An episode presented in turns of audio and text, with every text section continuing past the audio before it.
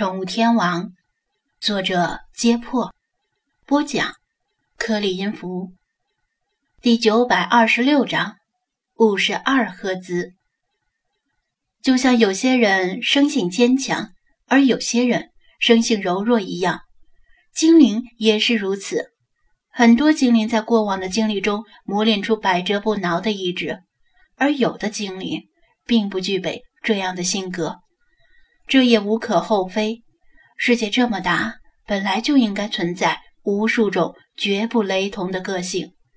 话虽如此，外面下着淅淅沥沥的春雨，屋内下着淅淅沥沥的泪珠。张子安他们都很提心吊胆，生怕世华一言不合又开哭。如果楼下的宠物们再次出现反常骚动，他真不知道该如何解释了，说不定会引来走进科学栏目组呢。宠物店店长为何惨死街头？数十只宠物为何白日乱跑？水族馆里的鱼儿为何频频跳出？昼伏夜出的蝙蝠为何白日呻吟？是疯狂的爆发，还是饥渴的无奈？是人性的扭曲，还是道德的沦丧？欢迎收看《走进科学之宠物店的怪声》。虽然想想很带感，但这是万万不行的。让世华别哭的最好办法是化悲愤为力量，但这对生性柔弱的他来说并不容易。老查和菲娜心里很同情世华，也能够理解他的孤独，因为他们在某种意义上也很孤独。是那种高处不胜寒的孤独。理解归理解，但他们不知道要如何安慰他才好。他们虽然孤独，但他们更坚强、更骄傲。张子安轻叹一声，伸手揉了揉他的脑袋，说道：“别哭了，我给你讲个故事吧。”讨厌，别弄了人家的头发。世华不好意思的一晃脑袋。眼角残余的泪水也随着动作被甩进水里。其实他的头发本来就很乱，像墨绿色的海藻般卷曲，从来不梳理，每天一睁眼就开始玩手机。但这毕竟是个看脸的世界，因为他的脸举世无双，就连蓬乱的头发也散发着天然的美感。不过，他对张子安要讲的故事很好奇。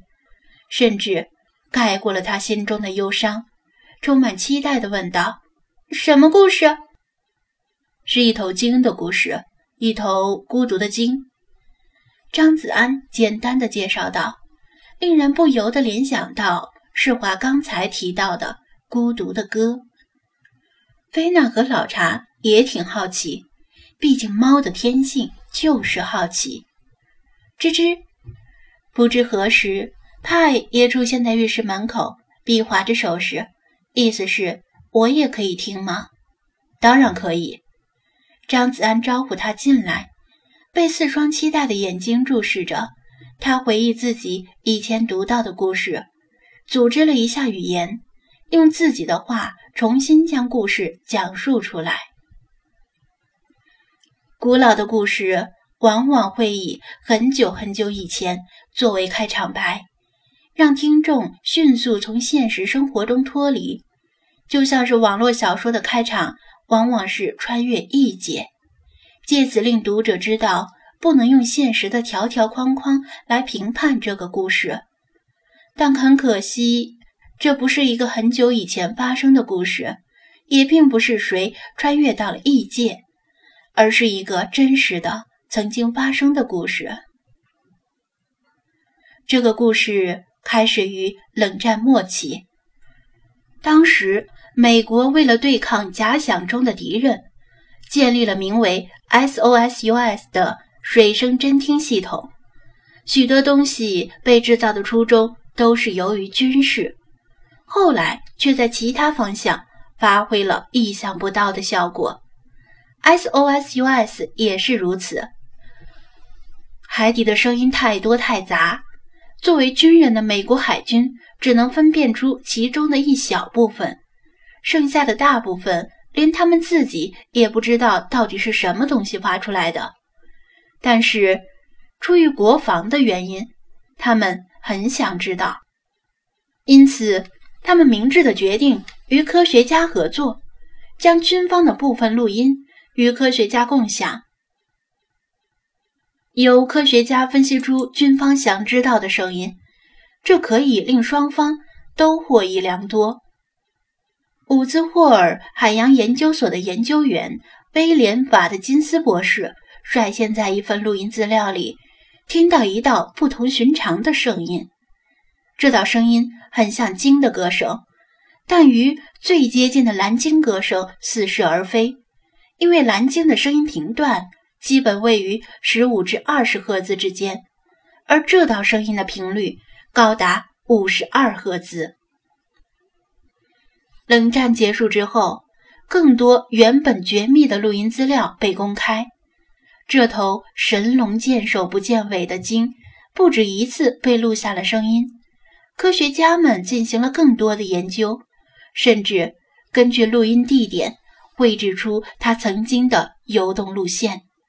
但是海洋太大又太深，谁也没有亲眼见过它。时间进入了二十一世纪，这项未完成的研究成果被发表出来，引起了全世界的好奇。人们把这头神秘的鲸称为“五十二赫兹”，世界上最孤独的鲸鱼。更多的人加入对这头鲸的研究与追踪。人们几乎每年都能录下它的声音，但始终缘牵一面。它在烟波浩渺的太平洋里游动，主要出现在太平洋东部、美国西海岸，但时常也会出现在更远的地方。时间一晃过去了二十年，这头鲸仍然以独特的频率孤独地于海洋中歌唱。由于它的声音频率。与其他鲸截然不同，没办法与同类交流，就这样被排挤于鲸类社会之外，一直孤独了二十余年。他一直徘徊在大洋的深处，唱着没有同类回应的歌。他一直在孤独的漫游，在没有终点的旅途上寻找同类的踪迹。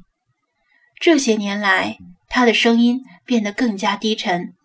从五十二赫兹降为了四十五至五十赫兹之间，人们推测他可能是成熟了，从一个懵懂少年长成为一个年轻力壮的青年。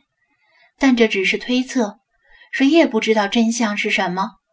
没有人知道他是雌是雄，没有人知道他年轻还是年老，没有人知道他是何种鲸鱼，甚至。没有人知道他是生是死，因为自从二零零四年之后，人们就没有再录到他的声音了。没有人希望他死了。如果他就这样孤独的死去，故事就有了一个悲剧的结局。大概只是运气不好，没有录到他的声音而已。因为水听器最密集的地方是太平洋东部、美国西海岸。也许他游到了别的地方，而那里没有那么多的水听器，也没有那么多热衷于研究海洋的科学家。人们如此相信。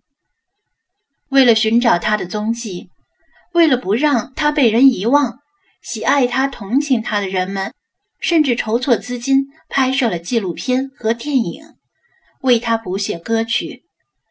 张子安很早以前就读到过这个故事，他也像其他人一样，不希望他就这样死去。但理智告诉他，他很可能已经死了。但也许他错了。